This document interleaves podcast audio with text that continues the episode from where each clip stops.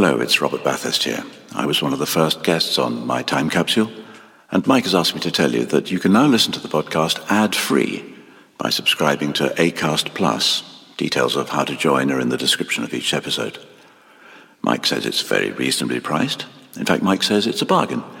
And who am I to disagree? Locked here in his cellar. Anyway, for a small subscription, ACAST Plus, my time capsule, ad free. Free. Unlike me. One size fits all seems like a good idea for clothes until you try them on. Same goes for healthcare. That's why United Healthcare offers flexible, budget friendly coverage for medical, vision, dental, and more. Learn more at uh1.com. This is Paige, the co-host of Giggly Squad, and I want to tell you about a company that I've been loving, Olive and June. Olive and June gives you everything that you need for a salon quality manicure in one box. And if you break it down, it really comes out to $2 a manicure, which is absolutely insane. It's also so easy to get salon worthy nails at home with Olive and June. The difference between how your nails used to look when you did them yourself and now with the Mani system is a complete game changer. The best thing about Olive and June too is it's a quick dry. Dries in about one minute, lasts for five days, and full coverage in up to one to two coats. Visit oliveandjune.com slash perfectmani20 for 20% off your first system. That's oliveandjune.com slash perfectmani20 for 20% off your first system system.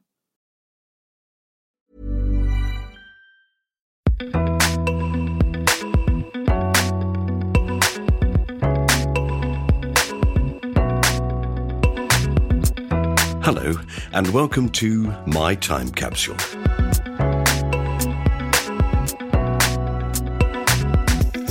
I'm Mike Fenton Stevens, and My Time Capsule is the podcast where people tell me the five things from their life that they would choose to preserve in a time capsule. They can pick four things that they cherish, but they also have to pick one thing that they'd like to get rid of, something they want to bury in the ground and never think of again. My special guest in this episode is the entertainer, writer, and pianist Bobby Crush, who first came to public attention after six winning appearances on Hughie Green's British ITV talent show Opportunity Knocks in 1972. Yep, it's a long time ago, and he's been at it ever since. By the age of 18, he'd starred at the London Palladium, had a hit single and album, and Bobby's name now appears on the Roll of Honour at the Palladium stage door as a result of his regular performances there, including Royal Variety performances. He spent a year at the Victoria Palace with Max Bygraves. He toured Canada, Australia, and New Zealand with Sir Harry Secombe. He's played Liberace in Liberace's Suit, Frank-N-Furter in The Rocky Horror Show, Billy Flynn in Chicago, and he's played Jerry in the musical Summer Holiday. He's made 13 studio albums and has appeared in stage shows with Julie Andrews, Gene Pitney, and Jack Jones. Yep, the old Jack Jones, as we explain in this podcast. Bobby has appeared in 35 pantomimes since 1973 and has written the score for three pantos and comedy material for Russ Abbott, Les Dennis, and Dustin Gee. His greatest success all right, not necessarily greatest, his biggest success as a songwriter was penning the music and lyrics for Keith Harris and Orville's hit Orville's Song, also known as I Wish I Could Fly, which reached number four in the UK single charts and sold a quarter of a million copies. Imagine making money out of a novelty song. oh, the chicken. Anyway, let's find out what the entertainment icon Bobby Crush would choose from his extraordinary life to put in a time capsule.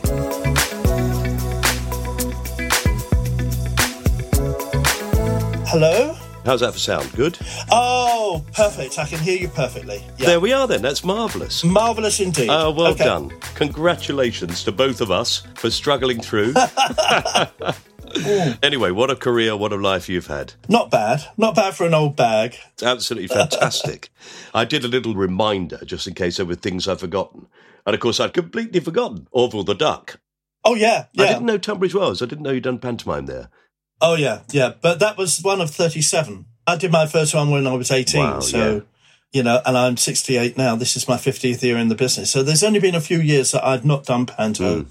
When I've perhaps been in a West End show or I've been on a ship or for some reason chose not to do panto that year. But mo- most years I, I swan up and down the stage saying, "Has anyone seen my son Aladdin?" so, uh, but yeah, we can we can talk about all this. Well, uh, Bobby, let's what- do it then. Let's talk Okay. about the five things you want to put into a time capsule, which I can't wait to hear. Bobby Crush, the marvellous Bobby Crush, welcome to my time capsule. How lovely to have you as a guest on it. Thank you, Michael, and thank you for getting me up much earlier than I would normally uh, emerge from my pit. Oh, well, I'm in show business. I don't normally get up until 12. But anyway, and it was a late night last night because I went to see a friend of mine in Cabaret. So, uh, Oh. But I, I'm surprisingly bright, actually, for a Monday morning. Oh, still drunk then? Well, we had a couple of glasses of toss lemonade, I have to say, but uh, it was all rather lovely. I went to see my friend Lorna Dallas, who um, I performed on the QE2 with about 40 years ago, and we've stayed in touch ever since. Marvellous singer. She was premiering her new show, so uh, it was great fun. Where was that? It was at um, Crazy Coqs in Piccadilly, where in fact I'm going to be in September Oh, marvellous. because I'm I'm going to be doing a 50th anniversary show there on the 18th of September. So- 50 years, Bobby. 50 years, love. It's true. Wow. Yeah, yeah. And you've never stopped, do you? I've never stopped, and mine hasn't really been what you could say was a, a, an orthodox career because I started out, as you well know, as a, a piano player, mm-hmm. and I took advantage of all the other things that got offered along the way. So, you know, I ended up doing broadcasting, songwriting, appearing in musicals, appearing in pantos. And it's been a blast. I mean, I've had a wonderful time. Yeah, I and, bet. And I don't see myself giving up just yet. I don't think we ever retired, are we, in this business? No, I think as long as you're enjoying it, keep going. Yes, yes. Well, I had a, a meeting with my agent the other day and said to him that one of the things that lockdown has taught me is that in the future, I only want to do things that appeal to me. And in the main, things that I can do from home because I've, I've, I've got a lovely flat here in central London that in the past I've, I've not really spent an awful lot of time in because I've been out in the road on tour and all of that. And I, I'm not exactly slowing down, but I am getting uh, more selective, which I think we do as we get older, don't we? Yeah, I have just myself turned down a job, which I know that 10 years ago I would have jumped at. And I've turned it down because I want to go on holiday with my family, with my children and my grandchildren. Marvelous. I think as you get older, your priorities become other than work. You know, you, you want a, a- nice, comfortable personal life, and uh, show business doesn't really allow that because you have to go where the work is, and very often you want to be home with your family, and you're going up the motorway to do a one nighter in Rochdale, you know, and missing out on a family occasion or whatever. But I mean, uh, as I say, I'm, I'm just thinking in terms now of just being a little bit more choosy. Yeah, good on you. Oh. Well, let's find out what the things are that you're going to put into a time capsule for me. Okay. Well, my first one is a year and uh, it's 1972. What a good year. So I'm going to put that in my time capsule because that was the year that my life changed entirely because it was the year that I got to make my television debut on a show called Opportunity Knocks, which was hosted, as you probably remember, by Hughie Green. Yes, I remember. yeah. Well, I, I never think that anybody under the age of 45 has any idea who I am or what I've done in the past. No. Because it is now such a long time ago. But I'd auditioned for the show when I was 16. And because of the waiting list, it was such a, a popular show, they made me wait two years before I got on the show. And on the 18th of September 1972, I made my TV debut. And I went from earning £11 a week as an office boy in a theatrical agency to going into the Palladium to support Jack Jones at £150 a week. Wow. And 150 quid in 1972 was actually worth having. That's a lot of Uh, money. Yeah. It was a lot of money then. And from there, I also got my first recording contract and made my first album and my first single. And so 72 for me was an absolutely golden year because it, it turned my life right around and set me on this path uh, that I've, I've continued on for the last 50 years. And of course, as that young 18 year old, you had already been waiting, as you say, two years to do that. So you were working in a theatrical agent. So you, you obviously knew what you wanted to do. Oh, absolutely. I'd been playing in front of the public since I was 12. I used to do a lot of uh, charity performances and a certain amount of semi professional work. And I, I was playing piano in pubs when I was 14 or 15, which, when you look back, was probably highly illegal, but I did it anyway. So I auditioned for Hughie when I was 16. And during that two year wait, I became convinced that they'd forgotten all about me and that I wasn't going to do Opportunity Knock. So in the meantime, I left school. I went to work in the record department of W.H. Smith's in Kingsway in London for a year. then I left there to go and work for Leslie Grade Limited as their office boy. Wow. But to be honest, I was killing time because I thought, well, if they're not going to use me on TV and Opportunity Knocks, my way into the business will be to become a Butlin Redcoat. Yes. And that's what I'd intended. But of course, you couldn't sign for Butlins until you were 18. So I was really just killing time. But in the meantime, we got the uh, television people calling up saying, look, we're sorry we made you wait so long, but your time is now.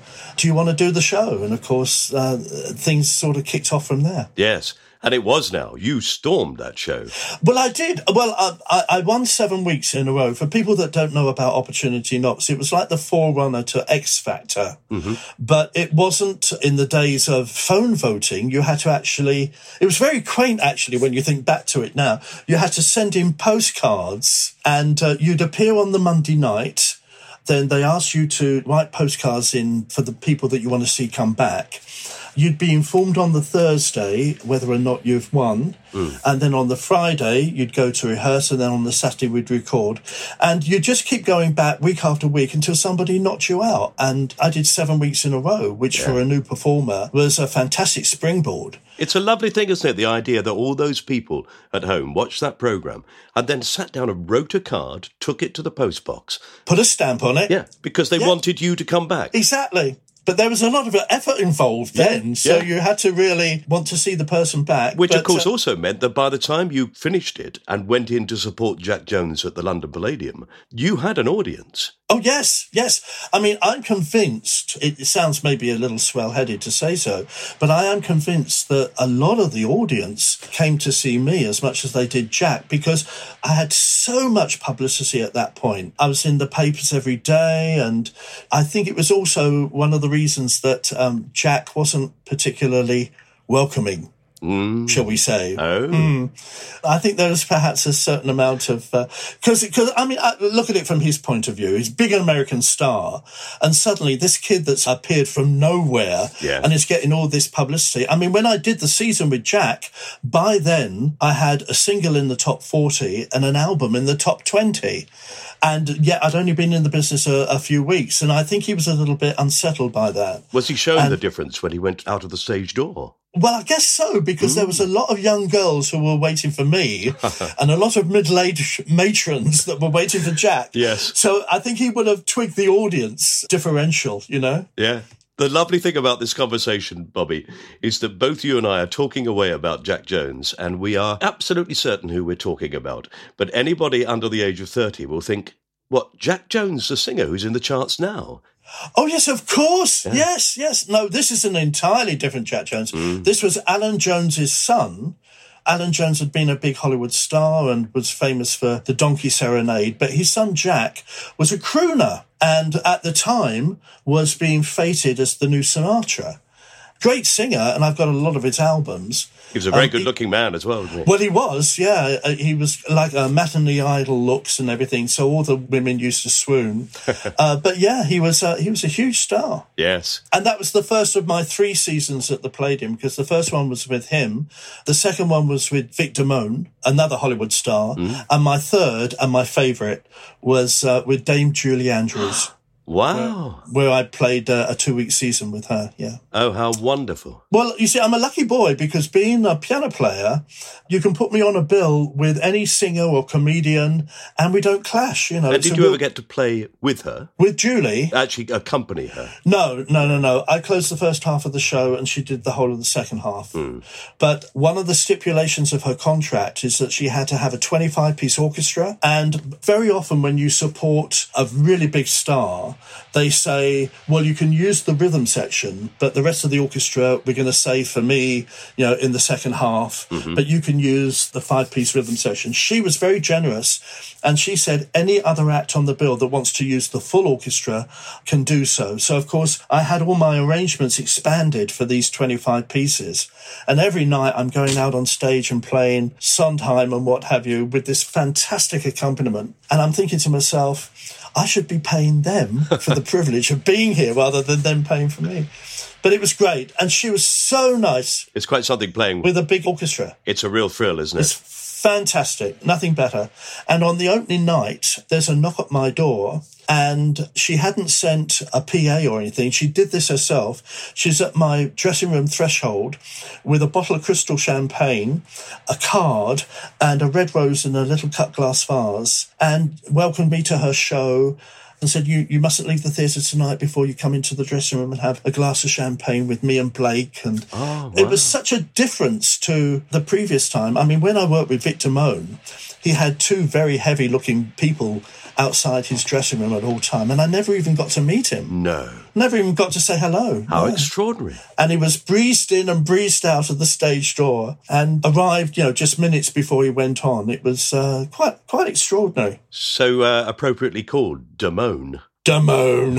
yeah. But once again, a, a great singer, and I was privileged to share the bill. But, you know, I'm always a great believer in, you know, being friendly, being nice. You know, we're, we're all there to do a job of work. Yeah. And I like to think as I get older, and I'm of the kind of vintage that they were then, that I'm much more welcoming to new performers. I just think that it's also unnecessary, the big star thing and all that. I wasn't impressed. Yeah, well, I think as long as you never forget your own feelings when you first started, which you clearly don't. Yes, it's true. So, what led you to decide to do that? Did your parents just say you're going to have piano lessons and you started and you fell in love with it? Or was there something that spurred you? Uh, there was an incident that triggered the whole thing.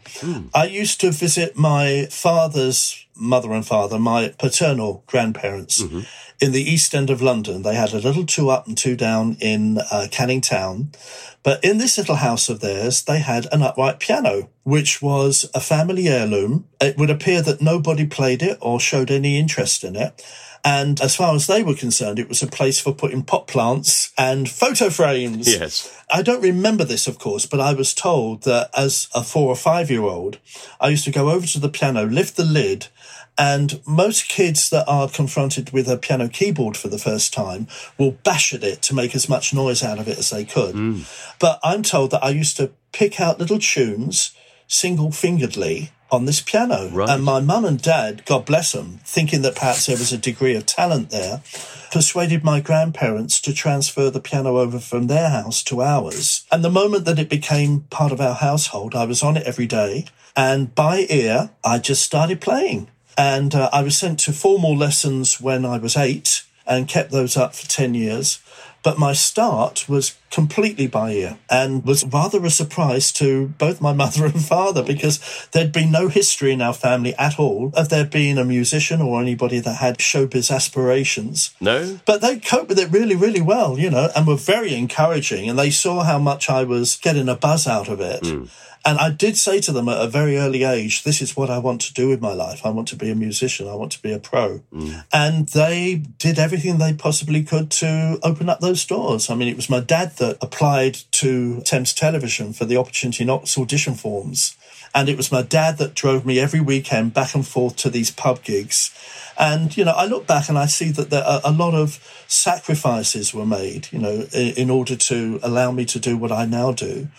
And yeah, and that was the start of it all. How brilliant. And of course, I was pretty hopeless at school. I wasn't an academic like my brother was, but I was always the first person that they called upon if there was going to be a school review or something that needed music. you. Yeah, know. yeah. So we all of us have our own areas of expertise. And uh, very early on in life, I found that that was mine. How gorgeous. Well, then we should put the whole of 1972 into the time the capsule. whole of All 1972. of it. was a wonderful year. and as I say, it changed my life entirely. Fantastic.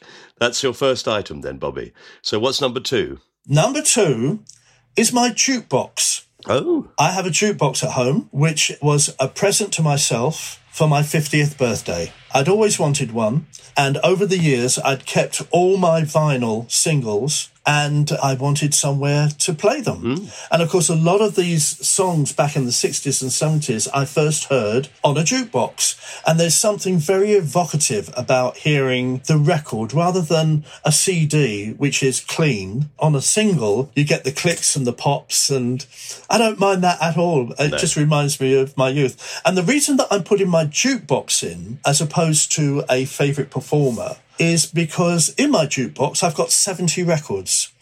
And it means that I'm not confined to just one person. I've got a choice of 70 different artists that I can listen to at any given time. yes. Um, a lot of what is in my collection on the jukebox is Dusty Springfield, Right. who I was a huge fan of. And in fact, um, if I turn there, can you see that picture? I can. That is Dusty. And there's a second one of her as well on my piano, which says, To Bobby, I hear you are truly wondrous. Love and kisses, Dusty. because she and I shared the same record label, but we never met. But we would pass messages to each other via the various people that we dealt with at Philips Records. and she became rather reclusive, didn't she, later on in life? She did, yeah. She moved to America for a while, thinking that she was going to have a bumper career out in the States. And apart from a couple of hit records, I mean, she never became the name there that she is here. Then she went to Amsterdam, which were the sort of wilderness years, Mm. and then was brought back from Amsterdam by the Pet Shop Boys to make the comeback. Marvellous. I mean, she made great choices over the years in terms of her material because she was one of the few girl singers that insisted on choosing her own songs. Right. You know, a lot of people like Sandie Shaw and Lulu, their recording managers made them at times record novelty songs like Puppet on a String or Boom Bang a Bang in the boat that I row and what have you. But Dusty wouldn't have any of that. So as a result, when you look back on her catalogue, all the material is really strong and really classy. Yeah, and mm. she was always my favourite singer. She's my favourite lady singer, and my favourite male singer is Johnny Mathis, who I adore. Yeah, beautiful. And so there's a certain amount of them on the jukebox. But in the time capsule, in it goes with all my favourite music on it. And it's a joy. and a lot of people buy jukeboxes as a stick of furniture. But I have to tell you that mine gets played every single day. How wonderful. Every single day. Yeah. it's a fantastic sound, isn't it, a jukebox? It is. I love it. Dusty is a very good choice to have on it. I've heard that she changed her mind about Son of a Preacher Man late in life. She always sang, The only boy who could ever reach me. was the son of a preacher man. And then she heard Aretha Franklin do it and she changed the phrasing. Mm. And she went, the only boy that could ever reach me. she, the only boy who could ever reach Oh, that's it. That's it. The only boy who could ever reach me. Bum. Was the son Yeah. preacher man. And Dusty says, oh, God, if only I'd known about that when I recorded my version, I'd have done it the same way. Well, I prefer hers, actually. I do too. I do as well. That's one of the most played records that I have on the Dukey. Oh, I bet, yeah. What a great song. But my jukebox is full of Beatles, Tamla Motown, all the stuff that I grew up with. Yeah. And, you know, I, I know that it's a generational thing, but, you know, I think that I grew up in a golden era in terms of music. Back in the 60s and 70s, there was much more individuality, I feel. That's just me being an old git. Almost certainly. And I'm with you on Yeah, that. yeah, yeah. yeah, yeah, yeah. But it's interesting that you choose 1972, and actually nearly all the songs you've chosen are from the 60s. Well, that was the era um, when Dusty started with the Springfields in 1962. I'd have been eight years old. So they were my formative years. It was when I was really becoming aware of music. Actually, to be honest, I became aware even earlier than that because my first crush if you'll pardon the pun, was Alma Cogan, who I used to love Yeah. as a five or six year old, you know. And then, of course, Statty came along and I switched allegiance. But uh, my whole life, really, music has um, been central to everything that I do. And is there a Russ Conway song on there? Uh, well, there is. Aha. Yes. Side Saddle. Yes. Because, of course, when I was growing up, I used to listen a lot to Russ Conway records. My parents had them in their collection. And I used to play along. Right. And in later life, I got to know him as well. Did you? Well, on my second album, which was called All Time Piano Hits, I did my own version of all the biggest piano hits of the previous 40 years. And of course, one of the biggest was Side Saddle. So I covered it. And the week of release of the album, I got a letter in the post from Russ saying Norman Newell, who was our shared record producer, has just sent me um, a copy of you playing Side Saddle. And congratulations. To my mind, only two people play it the way that I wrote it and intended it to be played. He said, and those two people are Russ Conway and Bobby Crush. Wow. And I still have that letter to this day. Oh, I bet you Very do. proud. Very proud.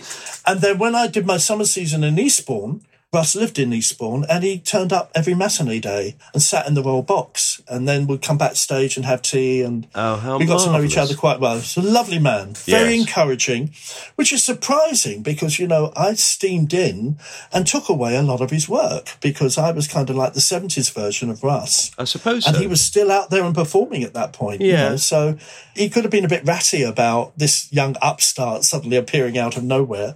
But he was lovely, really nice man. I didn't meet him, but I understand he was quite a shy man. Very shy, yeah, and very nervous. I don't think he was 100% comfortable performing in front of the public because he'd started out originally as an accompanist, mm. you know, to other people. And then suddenly the spotlight was shone on him. And I don't think that was ever his intention. No. But great piano player. Yes. Oh my goodness. I, I learned such a lot from him. I have a real fondness for Russ Conway because as a young boy, my parents, whenever he came on the television, my father would say, Russ knows you're there, Mike. He'll wink at you in a minute.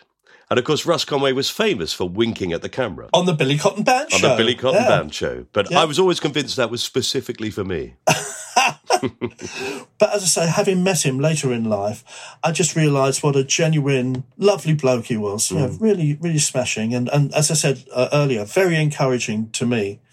And I love the fact that I've got this letter from him, which I treasure. Yes, I bet. Well, the next time I'm in London, I'm going to pop round and we're going to spend an afternoon listening to your jukebox. You would be more than welcome. I'll put a glass of something lovely in your hand and you can work your way through the 70 records. Well, I can't wait. But in the meantime, we'll keep it safe in the time capsule for you. Absolutely, please do. Okay, so we're on to item number three. Okay, we're going to pause this podcast for a moment while we play you some ads. Not always, but we live in a state of constant pessim- optimism. See you shortly. Hiring for your small business? If you're not looking for professionals on LinkedIn, you're looking in the wrong place. That's like looking for your car keys in a fish tank. LinkedIn helps you hire professionals you can't find anywhere else, even those who aren't actively searching for a new job but might be open to the perfect role. In a given month, over 70% of LinkedIn users don't even visit other leading job sites. So start looking in the right place. With LinkedIn, you can hire professionals like a professional. Post your free job on linkedin.com slash people today. A lot can happen in three years, like a chatbot may be your new best friend. But what won't change? Needing health insurance. United Healthcare Tri Term Medical Plans, underwritten by Golden Rule Insurance Company, offer flexible, budget friendly coverage that lasts nearly three years in some states. Learn more at uh1.com.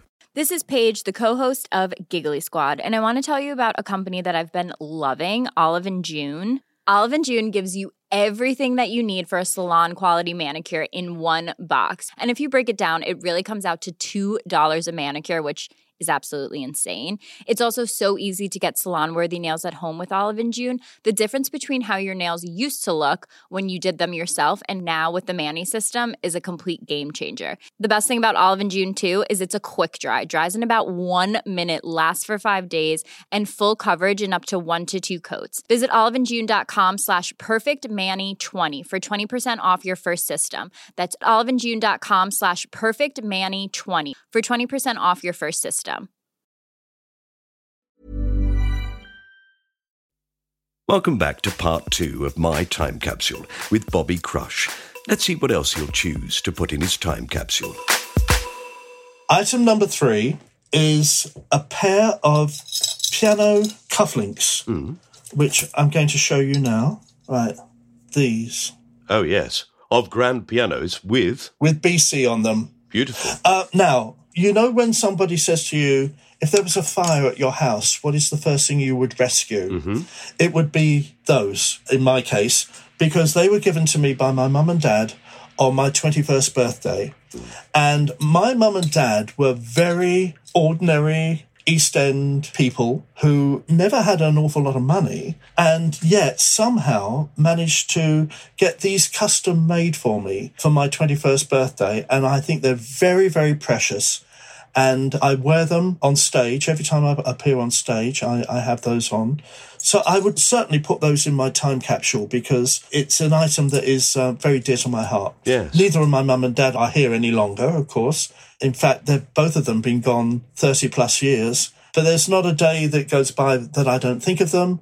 And most certainly when I put these cufflinks on, I'm grateful to them and I revere their memory. Yes.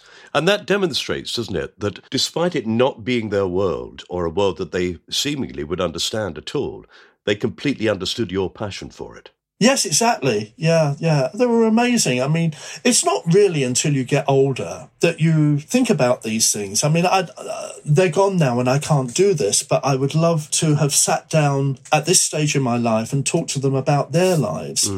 But you don't when you're a kid because they're your mum and dad and they're there for you. And uh, it's very selfish to look back and think, I was the priority and maybe their lives weren't of great interest to me, you know, what had gone before. But now I want to know what went before. Yes. You know? I think it's absolutely normal for people, particularly teenagers, to be thinking about their own future. Oh, yes. And it seems almost as if your parents, in their 40s, their life is virtually over as far as you're concerned. Oh, exactly. Yes. But I look back now and I think I should have asked more questions and been a little bit more inquisitive about their lives that they had before us four kids all came along. Yes. Because that was the other thing. As I say, they managed to get these wonderful cufflinks for me at a time when they were raising four of us, you know. So I don't think it could have been that easy for them. No. But of course, I was able a little bit later on to cushion them a bit. So I was very glad that I was able to do that for them and repay them in a way. Yeah. Yeah. So, what did they do, your parents? I mean, your mother obviously brought up children. Yeah, my mother was the old fashioned style housewife. My dad was a commercial vehicle sales manager at a Ford main dealer, but left them when I became famous mm. to accompany me on the road and drove me to all my gigs, arranged the hotels, did my VAT, and continued doing that right up until I was in my early 20s, by which time he'd fallen ill and I was having to do all that kind of stuff for myself. But uh, yeah, uh, at the launch of my career, he was very visible. He was he was around and took care of a lot of the things that were out of my realm. Really, he took a lot of the responsibility off of me, so that all I had to worry about was arriving at the theatre and giving a good show and being the best that I could be in that situation. What a blessing. um, yes, because if you start quite young in the business, everybody makes the mistake of not keeping enough money back to pay tax, Yeah. not organising Yeah. things like VAT, not getting the business side of the thing sorted. You only discover that when everything goes wrong later. exactly. Yeah. Um, he kept me grounded as well. I mean, I was never allowed to become swell headed or too grand. It had its minus points, of course, as well as its plus points, because you're touring with your dad. Ah. So you're being kept an eye on. I still managed to have my adventures, but it was all done in a very sort of cloak and dagger kind of a way, you know. Yeah. But looking back, the positive aspects outweighed the minus points because it really was very helpful in terms of getting me started. Yeah. And travelling around, touring around, driving all over the place, there must be conversations you had, not necessarily about the things that you wish you could ask now, but there will be others that you'll treasure, I'm sure. Yes, absolutely. I mean, I don't remember having that many conversations with him about his early life. And that's what I miss now. That's what I think I should have really uh, pumped him about. But uh, they were great people. Lovely. Well, I shall take those gorgeous cufflinks your parents so thoughtfully had made for you for your 21st. Yeah, Let's put them in there and keep them safe because they are precious. they are. Okay, we've got two more items to go, Bobby. Right. Uh, my fourth item is a restaurant, Joe Allen's in central London. which is one of my favorite haunts. I've been going there since the 80s and I've had so many great nights there with so many wonderful people. It's quite showbiz orientated. So you often go there and you find mates in a corner, uh, always somebody to talk to. And I think that over the years, I must have spent so much money there. so much. I, I should have bought shares. And of course, when we all went into lockdown, I missed it terribly. It took a long while to reopen, but it is now reopened and I go once or twice a week we have wonderful nights there and I always dread them saying enough is enough and we're going to close our doors because I would miss it terribly. Mm. And I've moved now into an area in central London, which means that I can walk home or in some cases stagger home from Joe Allen's so I would like to put that in the time capsule because I've had some great nights there and I look forward to more lovely nights there as well. Mm. It's moved location though, hasn't it, in its time? It has. Well, it's only just gone round the corner mm-hmm. and the new Joe Allen's, they've recreated it decor wise exactly the same way as the old uh, restaurant in Exeter Street. Mm. The irony of it is that they had to move out of that premises because Robert De Niro was buying the whole block in order to build a hotel, and uh, it never happened. Ah. So they could actually have stayed exactly where they were. Yes. And if you go in there now, in terms of the decor, you think, oh, well, it's just exactly like, uh, you know, with all the posters up on the wall, yeah, yeah. all the flops, mm. and the staff are lovely, and it just feels like home, mm. you know. So I would definitely want to put that in my little capsule. Gorgeous. Yeah. Unfortunately, I have a rather sad memory from Joe Allen's, which is that I left my agent after having been with her for many, many years. And she said, Oh my God. And she said, Let's go. And she took me out, took me to Joe Allen's. We had lunch that went on into the evening. And she cried. Oh, oh no. And I, I felt terrible. I felt really terrible. It's always difficult. I mean, I've had more agents than you've had opt dinners. You know? At Joe Allen's. well, yeah. I mean, I always think that there's no point in staying with an agent if you don't feel that the mix is right. And I hate having to say to somebody, look, this isn't working out and I'm going to look elsewhere. Mm-hmm. But in our business, it's sometimes a necessity. Yes. You know, there have been occasions where an agent has taken on a bigger name than me and you feel that they're getting all the attention and you suddenly become, you know, the small fish in the big pool. Yes. That's often the cue to sling your hook and look elsewhere. Yeah. Uh, having said all that, I'm very happy with my presentation. and so if it's listening in, almost it's, certainly. it's okay, David. You're safe. yes, I once left an agent because they said to me, Mike, why are you an actor? And I said, Well, I really like it. She said, But actors are such shits. I thought this is not the man for me. well, that sounds like the pep talk that I was given by my uh, my music teacher at school. He said, "Young Crush," because strangely enough, Crush is my real name. It's a great name. Everybody thinks that it's a stage name, but my dad was Thomas Crush. And his father before him was William Crush, and I come from a long line of crushes. Um, it's just that when I auditioned for Opportunity Knocks, I auditioned as Robert Crush. Mm and just before I went on the show, they said, We've got a suggestion before you come on the show. We think you ought to shorten your name from Robert to Bobby because we think Bobby Crush is a really good stage name. Yeah. I'd have called myself Margaret if it meant getting on the telly. So I said, absolutely, call me whatever you want. So, of course, my music teacher takes me to, to one side and he said, Young Crush, I want to give you a bit of advice. He said, I think you're very, very talented, but you'll never get anywhere playing commercial rubbish. Oh. You should divert your talent into classical music. Now, I was never classically trained and I never had a great deal of interest in classical music. So, of course, a year goes by and the commercial rubbish that he was so anti suddenly had got me a top 20 album and a top 40 single. And I was invited back to school for speech day. and I thought, oh, how marvelous I'm going to see Mr. Jones or whatever his name was, and I'll be able to rub his nose in it. But I wanted to say, ah, I told you so. Um, I don't know how I got on that subject. I'm going to get on that subject. Yeah, it's funny, isn't it? I digress. Yes. So you've got one other thing you want to put into a time capsule, which is something you want to get rid of. Yes. Mm. Well, I don't necessarily want to get rid of it, but I want to get rid of the memory of it because it was so horrible. What I will put in the time capsule as the thing that I want to elbow is a musical that I once wrote called Sherwood. Mm-hmm. The New Theatre Cardiff had a spectacular pantomime of Robin Hood at their theatre, and they had spent a fortune on sets and costumes. And they had decided that in order to get further value out of the sets and the costumes, they would change it from a pantomime to a musical. And because I had been in the previous year's pantomime, which was Humpty Dumpty with Keith Harris, who I'd written the Orville hit for. Yes, of course. And I'd in fact written a whole score for Keith for Humpty Dumpty. They approached me to write a score for a Robin Hood musical called Sherwood. Hmm. And I looked upon it as an opportunity to establish me as a writer because at that point, all I'd really been known for was writing this novelty hit. I mean, albeit a big hit. I mean, I wish I could fly way up to the sky.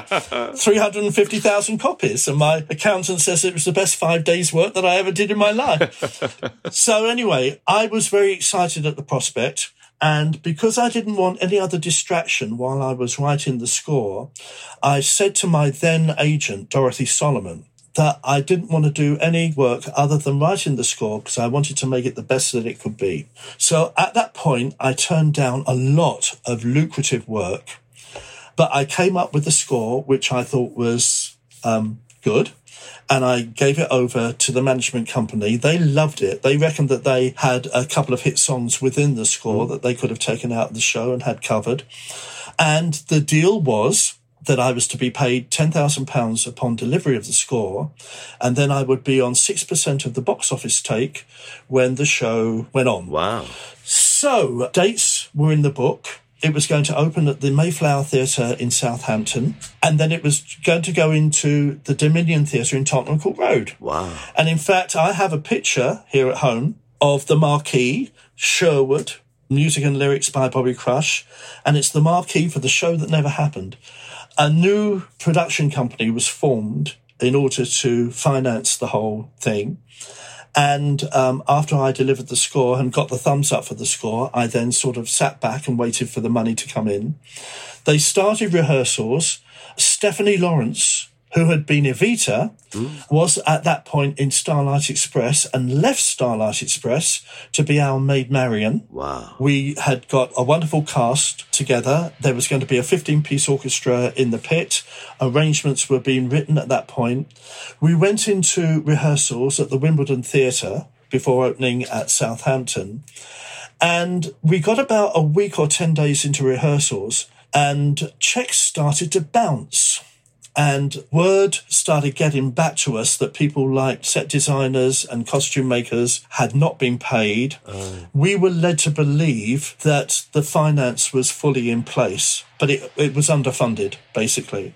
Then I got a call from Baz Bamigboye from the Daily Mail, who was the first journalist to get wind of the fact that all was not well with Sherwood.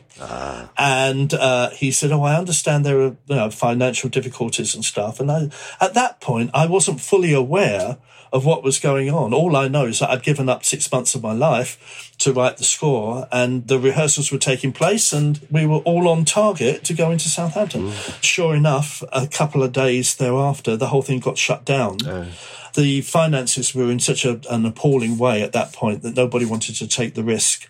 So we all went to the pub and it was like a wake. And I felt as though someone had died, you know.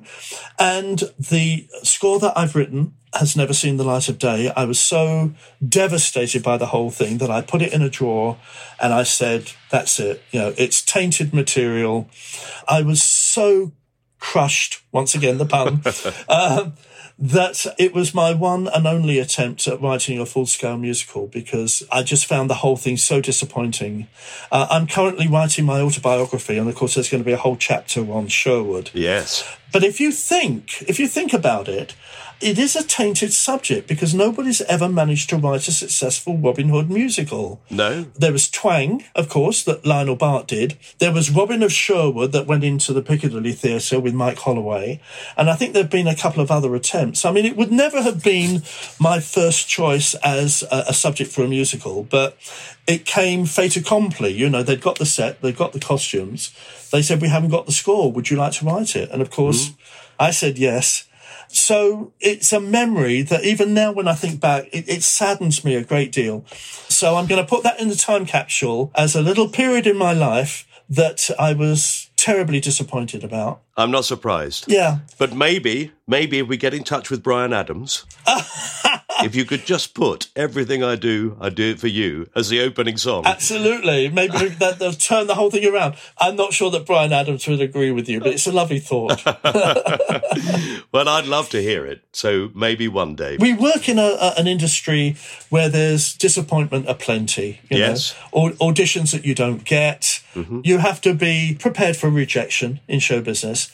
But it was so harsh because, as far as I could see, we were off and running. One day it's marvelous, and the next day you're feeling like giving it all up. And one day you're going to get 10 grand, and the next day, nothing. Anyway, onward and upward. Onward and upward. we can always go to Joe Allen's, We can always go to chance and cry in our beer.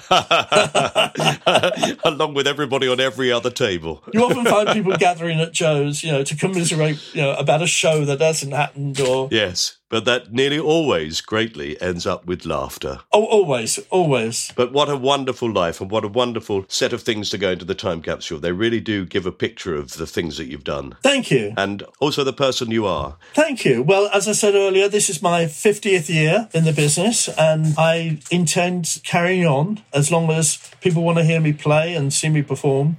But you're quite right. It has been a really strange career because when I was 18, starting out, I'd never have dreamt that, you know, 40 or 50 years later, I'd be swanning up and down in panto in ladies' slumberwear with a ton of makeup on my fizzog and uh, having the time of my life. Oh, how brilliant. But there we are, Bobby. How lovely to talk to you. Thank you so much for doing this. It's been a joy. You're very, very welcome. Thank you.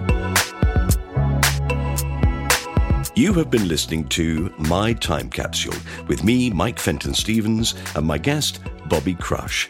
If you enjoyed it, then do subscribe, rate, and review the podcast, something for which we're always grateful. And you can follow me and My Time Capsule on social media Twitter, Instagram, and Facebook, where we're always ready to answer your questions. The theme tune that's playing in the background was written by Pass the Peas Music and is available to listen to or download on Spotify anytime you like. This was a cast off production for ACAST, and it was produced by John Fenton Stevens. Right, I'm off to practice. Yeah, I'm making a record of my new song later this week, and Bobby has agreed to accompany me. what an honour. Yeah, we did a little tryout a couple of days ago, you know, sorting out the tempo and the key, that sort of thing. And in the end, I asked Bobby to play it in A flat, because I thought that sounded best. He said, Well, I've heard you sing, Mike, so I'll play it in A. You can flatten it yourself. Bye.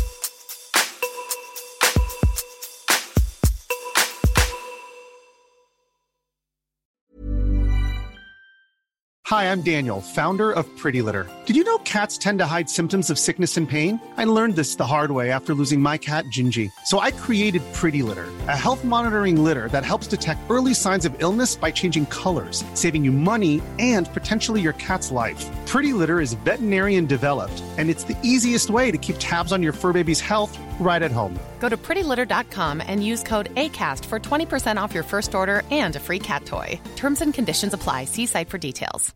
Hey, it's Paige DeSorbo from Giggly Squad. High quality fashion without the price tag. Say hello to Quince. I'm snagging high-end essentials like cozy cashmere sweaters, sleek leather jackets, fine jewelry, and so much more. With Quince being 50 to 80% less than similar brands. And they partner with factories that prioritize safe, ethical, and responsible manufacturing. I love that. Luxury quality within reach. Go to quince.com slash style to get free shipping and 365 day returns on your next order. Quince.com slash style.